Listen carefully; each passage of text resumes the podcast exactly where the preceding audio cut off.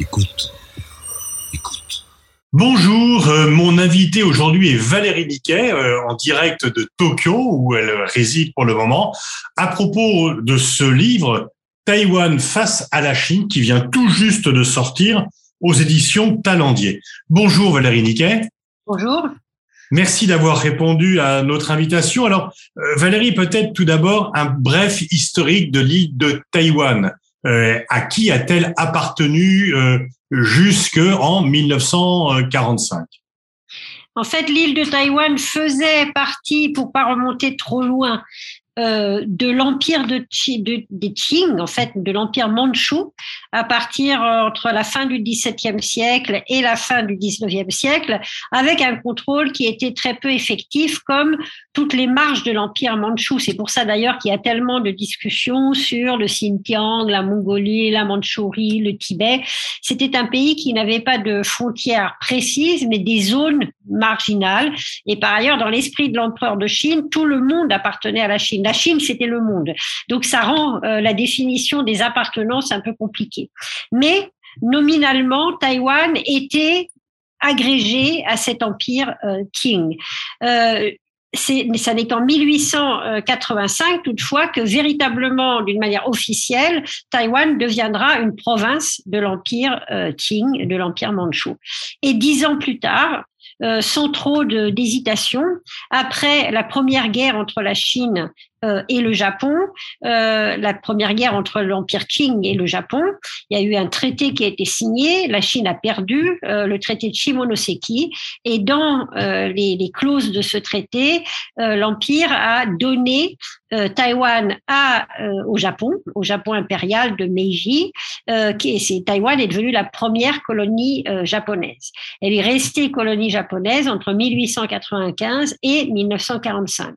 Et en 1945, juste pour euh, que les choses en fait soient un peu plus précises, euh, la Taïwan a été rendue à la Chine, qui à l'époque était la République de Chine, euh, qui à, la conférence du Caire avait commencé à demander, en fait, avait eu cette revendication sur le retour de Taïwan à la République de Chine. Mais même à l'époque, les choses étaient un peu incertaines.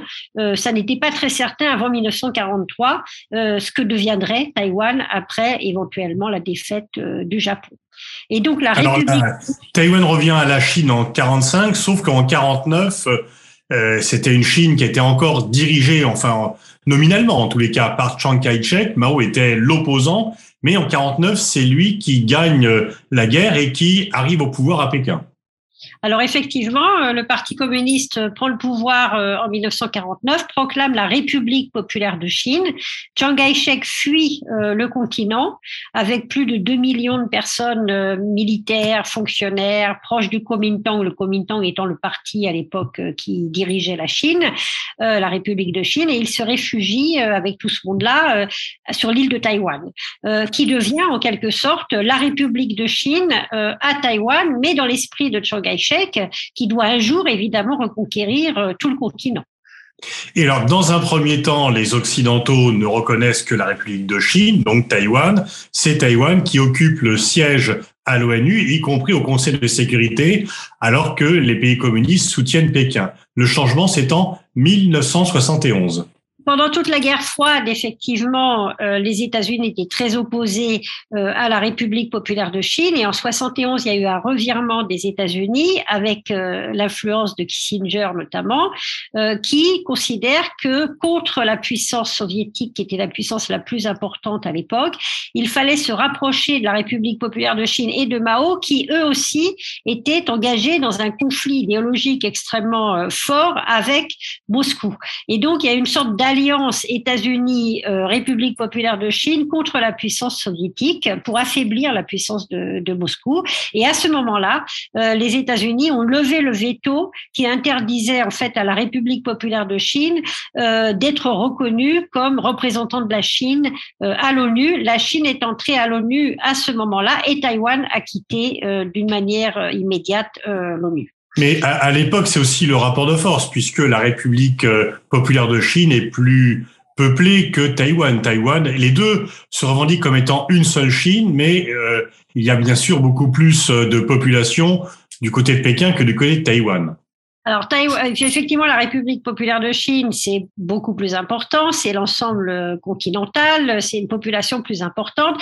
C'est aussi une, une, Chine qui a une influence de plus, de plus en plus importante, notamment auprès des pays euh, en développement, je ne sais pas si le terme euh, convient, mais en tout cas des pays nouvellement euh, indépendants qui soutiennent Pékin et qui évidemment poussent eux aussi pour que ce soit la République populaire de Chine qui soit reconnue à l'ONU et non plus Taïwan, qui effectivement, il y a une disproportion en plus qui, qui choque tout le monde.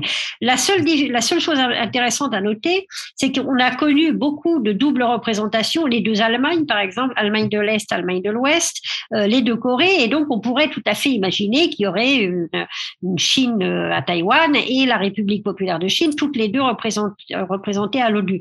Mais là, c'est bien l'accord à la fois de Mao et de Chiang Kai-shek qui a joué. Ni l'un ni l'autre ne voulait accepter qu'il y ait deux Chines. Et donc, euh, Taïwan a reculé et, a renoncé. Il y a eu des, approches à l'époque qui auraient peut-être permis à Taïwan de conserver son siège. La Chine n'était pas aussi puissante qu'elle ne l'est aujourd'hui. Elle aurait sans doute accepté. mais Chiang Kai-shek a refusé cette double représentation. Donc, il y a au départ une erreur euh, stratégique de la part de Chiang Kai-shek qui ne veut pas cohabiter avec euh, la Chine de Mao et qui renonce donc à son siège à l'ONU. Oui, il y a eu des débats. Enfin, certains au sein du Kuomintang auraient été plus ou moins d'accord. On dit que Chiang Kai-shek y était très opposé. Ce qui est certain, c'est que dans l'esprit de Chiang Kai-shek, il y avait bien une seule Chine et que l'objectif euh, jusqu'à la fin de, sa vie de, de Chiang Kai-shek, c'était la reconquête euh, du continent. Hmm. Alors, il va y avoir une évolution au départ, ces deux dictatures, une communiste et une, disons, euh, capitaliste avec soutien américain, mais une dictature sévère. Et puis, au fur et à mesure, Taïwan va se démocratiser. Et c'est ça effectivement qui va poser le problème majeur pour Pékin euh, aujourd'hui, c'est que euh, il y a une divergence des positionnements progressivement qui s'est mise en place au fur et à mesure de la démocratisation de Taïwan qui s'est produite très graduellement à partir de la fin des années 70 et dans les années 80, avec un, responsable notamment de, de, cette stratégie de démocratisation pour la survie tout simplement de Taïwan et du Kuomintang, c'est le fils de Chiang Kai-shek, Chiang Ching-kuo, qui a amorcé cette démocratisation avec une ouverture politique, l'organisation d'élections de plus en plus libres, l'intégration de plus en plus d'un personnel taïwanais, de partis politiques indépendants, euh, jusqu'à ce qu'il y ait la, première élection au suffrage universel du président de la République taïwanaise, Li Tangwei, en 1995. Euh, Et donc cette démocratisation, évidemment, pose un problème majeur à Pékin. C'est la grosse différence avec Hong Kong, c'est que à Taïwan, les gens votent et qu'ils euh, ne votent pas majoritairement en faveur des partis qui seraient favorables à une réunification et que au contraire, cette volonté de réunification avec Pékin, elle a tendance à se réduire euh, au fur et à mesure que la Chine adopte une attitude euh, qui apparaît comme plus agressive et qui fait peur tout simplement à la société taïwanaise. Donc on a d'un côté, oui. Comment qualifieriez-vous la société taïwanaise? Une vraie démocratie, la société civile? Est-ce que vous pouvez donner quelques exemples de, de ce qu'est la société taïwanaise? Alors effectivement, euh, il y a dans les classements euh, de, de sur l'échelle des démocraties dans le monde, Taïwan se situe vraiment au tout premier rang. Et ça, c'est depuis euh, donc encore une fois ce processus de démocratisation et particulièrement depuis l'arrivée au pouvoir de la, présidente Tsai Ing-wen, qui en est à son deuxième mandat, mais qui devra quitter le pouvoir en 2024. On peut pas se présenter plus de deux fois à Taïwan et qui a il y a à la fois des avancées institutionnelles, mais ça, ça fait déjà assez longtemps que toutes les, les les élections sont organisées d'une manière totalement ouverte. Euh, il y a une presse libre, il y a un foisonnement de sites euh, d'information euh, à Taïwan, mais il y a aussi des évolutions sociétales qu'on ne retrouve pas dans d'autres pays d'Asie, même d'autres pays démocratiques comme le Japon ou d'autres pays en Asie du Sud-Est, et notamment, je pense par exemple, ça a soulevé un certain nombre de questions, mais maintenant c'est très, c'est approuvé à plus de 60% le mariage pour tous, par exemple. Taïwan est la seule société en Asie à avoir accepté ou adopter ce type de législation. donc, Taïwan est véritablement en pointe là-dessus, mais tout simplement aussi parce que, aux yeux notamment des indépendantistes, c'est la seule chose que Taïwan puisse est qui la distingue en fait du régime chinois. économiquement, il y a une dissymétrie considérable. Donc, pour gagner en quelque sorte un soutien international, Taïwan peut s'appuyer sur son caractère démocratique et on voit que ça fonctionne dans d'une certaine mesure puisque l'image de Taïwan s'est considérablement améliorée sur la scène internationale, y compris en Europe, au sein du Parlement européen, auprès des institutions européennes, pas uniquement aux États-Unis donc, et que Taïwan apparaît de plus en plus comme une démocratie à défendre, alors que la Chine, d'une manière assez maladroite, parce que ça n'a pas toujours été le cas, et par cette attitude assez agressive, a, a tendance, euh, au contraire, provoquer euh, un certain rejet. Du côté de Pékin, donc, la, la, la politique, c'est toujours une seule Chine. Taïwan doit être réintégré dans euh, la Chine populaire, République populaire de Chine, parce qu'elle en fait partie intrinsèquement. Du côté de Taïwan, il n'y a plus, on a abandonné cette politique d'une seule Chine. Euh, et par contre, c'est bien en, en, ayant Taïwan en tête que Deng Xiaoping a inventé ce modèle de deux systèmes, une nation pour Hong Kong. Oui, euh, effectivement. Alors, sur Taïwan, euh, tout le monde n'a pas abandonné l'idée qu'il y ait une seule Chine. Le parti Kuomintang, par exemple, même s'il a évolué, considère toujours qu'il n'y a qu'une seule Chine, euh, mais que chacun a une interprétation différente de ce qu'est la Chine. Donc, pour Taïwan, c'est la République de Chine. Pour, pour Pékin, c'est la République populaire de Chine. Donc, l'idée d'une seule Chine n'est pas totalement exclue des esprits, et notamment du Kuomintang, évidemment, à Taïwan. Euh, et par ailleurs, euh, beaucoup de Taïwanais, euh, seuls 5% des Taïwanais sont favorables à la réunification avec la République populaire de Chine, mais la grande majorité n'est pas non plus pour l'indépendance, elle est pour le statu quo.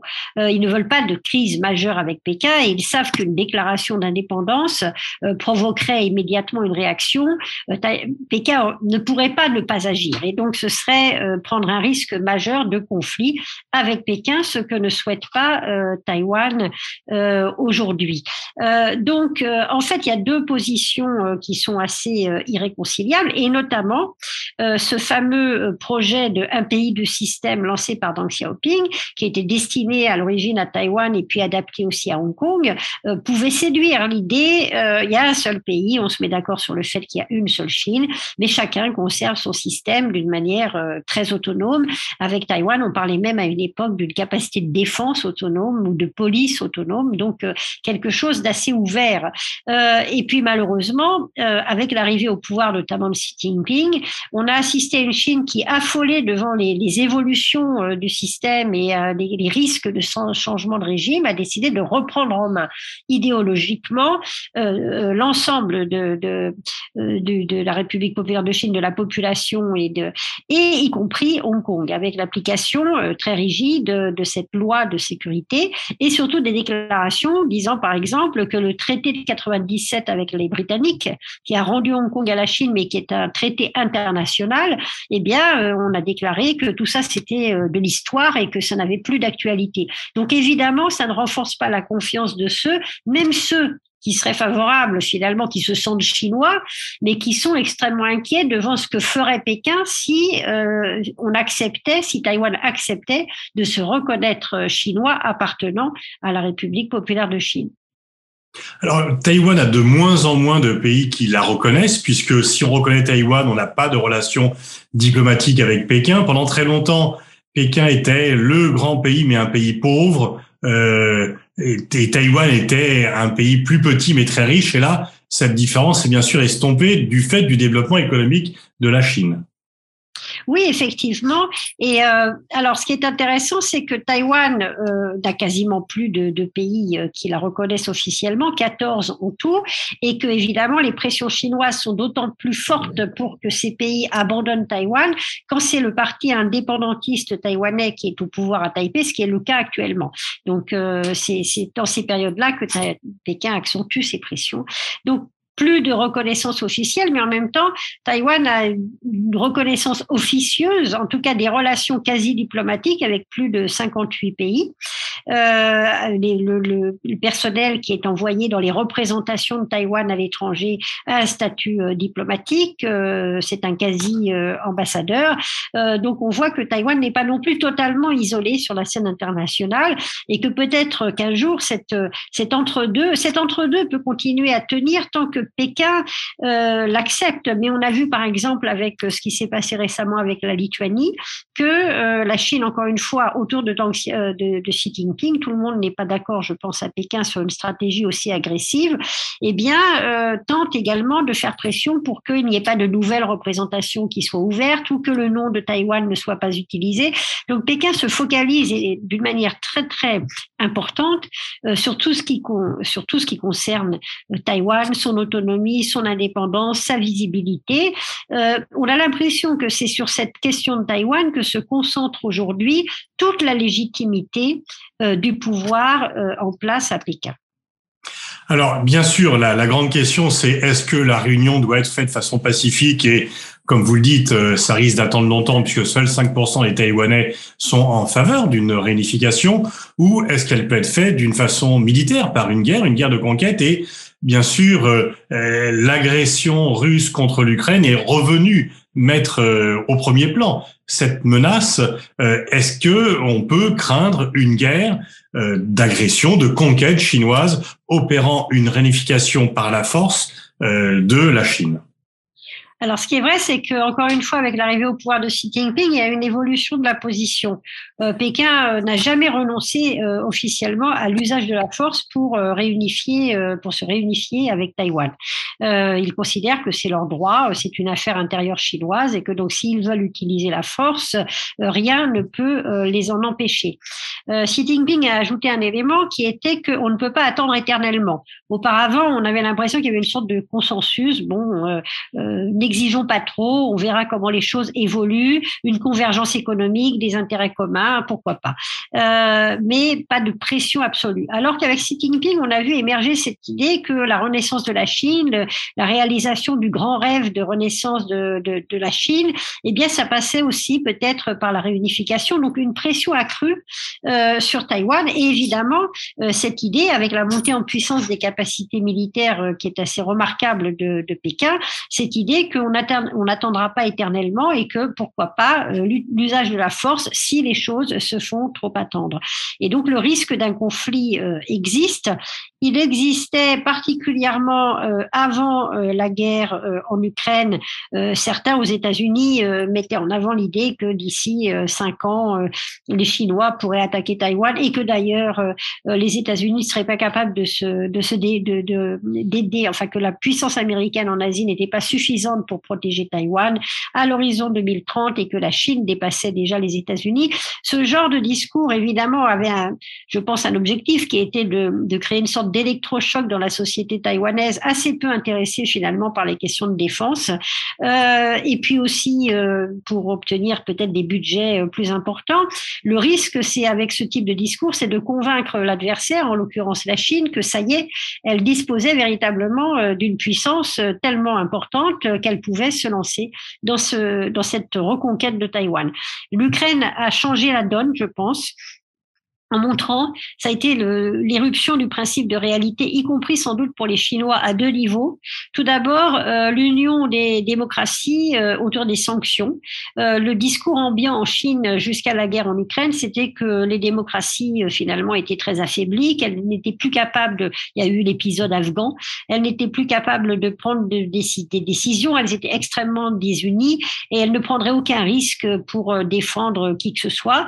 Et là, la Chine a été très surprise par ces, par ces sanctions euh, très fortes euh, et appliquées par euh, l'ensemble de, des grandes démocraties, que ce soit en Europe, aux États-Unis ou. Et du coup, est-ce qu'elle peut, est-ce qu'elle peut attendre 2049 On met souvent en avant cette date de 2049, centième anniversaire de la prise de pouvoir par Mao, ce qui laisse un peu de marge quand même.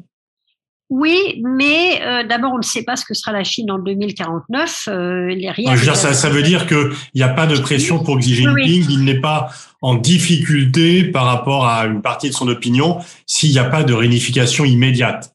Je pense que la difficulté pour euh, Xi Jinping viendrait plutôt, alors l'opinion publique en Chine, c'est compliqué de l'évaluer, mais je pense qu'elle viendrait plutôt s'il voulait se lancer dans une aventure militaire qui serait extrêmement risquée, qui de toute manière était risquée avant même la guerre en Ukraine, mais l'autre élément de la guerre en Ukraine, c'est de démontrer que c'est pas si simple d'organiser une opération militaire euh, de conquête d'un territoire. Et euh, dans le cas de la Chine, c'est particulièrement compliqué parce qu'il y a un détroit à traverser et qu'il y a un roulement euh, d'approvisionnement logistique permanent à mettre en place dans des dans des circonstances. Oui, c'est ce que vous mettez en avant dans votre livre, c'est que l'opération russe en Ukraine, c'est deux pays frontaliers. On fait passer les matériels militaires à la frontière. Là, il y a quand même un détroit euh, assez long, assez large et qui, pour les problèmes, qui crée des difficultés logistiques particulières. Voilà, c'est même pas euh, l'Angleterre, hein, c'est plus de 130, c'est entre 130 et 180 kilomètres pour les lieux de débarquement possibles à Taïwan. Donc c'est énorme. Tout ça, évidemment, sous les systèmes d'observation et de frappe américains dont on a vu qu'ils étaient euh, particulièrement efficaces. Donc c'est c'est une, une option qui est extrêmement risquée pour le régime et je pense que Xi Jinping, on verra comment les choses évoluent et s'il euh, garde un pouvoir aussi important que ce qu'il a jusqu'à maintenant, mais que Xi Jinping, s'il voulait se lancer dans l'aventure d'une conquête militaire de Taïwan avec les risques que ça représenterait pour la survie même du Parti communiste, en cas de défaite par exemple ou d'effondrement, euh, pourrait se trouver en opposition avec d'autres factions en Chine même qui ne sont pas si favorables à une stratégie très agressive et qui a que ce soit Taïwan ou sur d'autres sujets, a plutôt eu un effet contre-productif en termes d'image de la Chine et de sa capacité d'action. Est-ce qu'il n'y a pas aussi le risque pour la Chine de tuer la poule aux œufs d'or? On sait que la légitimité du Parti communiste chinois elle est quand même plus sur les succès économiques que sur l'étude des œuvres de Karl Marx euh, euh, ou de Friedrich Engels et même de Mao Tse-tung. Et donc, euh, est-ce que la fibre patriotique qui pourrait vibrer en cas de conquête de l'île ne viendrait pas avoir s'écraser sur la fièvre du consommateur qui verrait ses rêves de consommation s'écrouler? Mais oui, c'est tout le développement de la Chine qui pourrait se trouver euh, remis en cause, et d'autant plus qu'en cas de conflit, il faut pas oublier qu'on n'est plus pendant la période de la révolution culturelle où toutes les industries chinoises, le peu qu'il y en avait, étaient à l'intérieur des terres. Il fallait attirer l'ennemi à l'intérieur des terres, comme disait Mao. Aujourd'hui, la Chine est extrêmement vulnérable. Tous ces points de puissance, ce sont ces grandes zones côtières face à Taïwan, face à des possibilités de frappe directement menacées en cas de conflit, et que ce serait remettre en question tous les progrès considérables que la Chine a pu euh, euh, accumuler euh, depuis la fin des années 70 et je pense que beaucoup en Chine même en sont conscients. la question c'est de savoir est-ce qu'il laisse Xi Jinping aller trop loin? Mais je pense encore une fois que la guerre en Ukraine permet de mettre un coup d'arrêt peut-être à une tentation aventuriste en montrant justement d'une manière très claire quels pouvaient être les coûts de ce type d'intervention. Alors, il y a aussi l'attitude des États-Unis, puisque la grande question, c'est de savoir si les États-Unis euh, viendront au secours de Taïwan. Euh, pour ce qui est de l'Ukraine, la, réponse était nette, nous ne ferons rien, même s'il y a un investissement par le biais d'envoi de matériel massif, mais Joe Biden avait dit dès le départ qu'il ne n'interviendrait pas militairement contre la Russie. Là, euh, il y a eu des déclarations contraires et il y a une stratégie officielle d'ambiguïté stratégique qui est devenu un peu de confusion, mais quelle serait l'attitude américaine ou quelle est l'option américaine par rapport à la défense de Taïwan? D'ailleurs, la première déclaration euh, des États-Unis disant on ne fera rien militairement en Ukraine a énormément fait plaisir et a affolé un peu à Taïwan dans les premiers dans les premiers jours. C'est-à-dire qu'avant mmh. qu'on voit les difficultés russes, euh, l'idée, ben, c'est bien ce qu'on disait, ils ne feront rien. Euh, la situation à Taïwan est différente et c'est assez, rapidement ce qui a été déclaré, c'est qu'il n'y a pas d'accord effectivement entre l'Ukraine et les États-Unis ou entre l'OTAN et l'Ukraine de défense. En revanche, avec Taïwan, il y, a un traité, il y a un accord plus exactement il y a un texte de loi qui s'appelle le Taiwan Relation Act, qui a été adopté par le Congrès en 1979 pour équilibrer le fait que les, États-Unis reconnaissaient officiellement la République populaire de Chine et abandonnaient euh, Et ce texte prévoit notamment de fournir suffisamment d'armes à Taïwan pour qu'il puisse continuer à maintenir un niveau de défense suffisant. Alors ça a fluctué en fonction des bonnes ou mauvaises relations entre Pékin et Washington en réalité. Et euh, le deuxième euh, élément, c'est que les États-Unis n'excluent pas d'intervenir et de soutenir militairement Taïwan. Alors, sous quelle forme Après, il faut voir jusqu'où, mais en tout cas de soutenir militairement Taïwan en cas d'agression de la part de la République populaire de Chine. L'ambiguïté est qu'il n'y a pas de promesse absolue. Euh, le but des Américains pendant longtemps, c'était de dissuader les indépendantistes taïwanais de déclarer l'indépendance en se disant de toute manière, les Américains viendront nous soutenir si ça pose un problème.